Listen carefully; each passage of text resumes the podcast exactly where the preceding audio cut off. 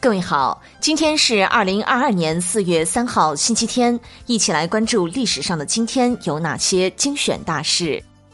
公元一百八十四年四月三号，黄巾军起义；公元二百七十一年四月三号，地图学家裴秀逝世；一八四七年四月三号，广州人民取得反英军入城斗争第二次胜利；一八六五年四月三号。在美国内战中，北方占领南方邦联首都李士满。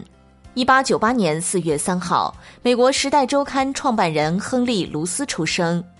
一九零五年四月三号，革命军中马前卒邹容牺牲。一九三二年四月三号，漳州战役。一九三七年四月三号，江苏法院对七君子提出公诉。一九四三年四月三号，延安整风运动开始转入审干肃反阶段。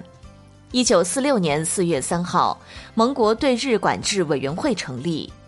一九四六年四月三号，日本陆军中将本间雅晴以战争罪名义在马尼拉郊外接受枪决。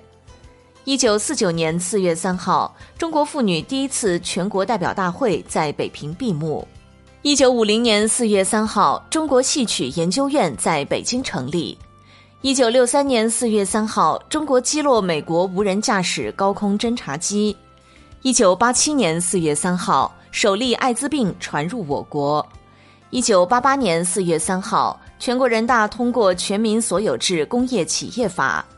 一九九一年四月三号，宋庆龄雕像在文昌落成。一九九二年四月三号，全国人大批准三峡工程。一九九五年四月三号，月公布抗美救国战争伤亡数字。一九九五年四月三号，我国与波黑建交。一九九五年四月三号，第三次全国工业普查开始。一九九六年四月三号，美国商务部长布朗遇难。二零零一年四月三号，日本政府篡改历史的教科书，引起中朝韩等国的强烈愤慨。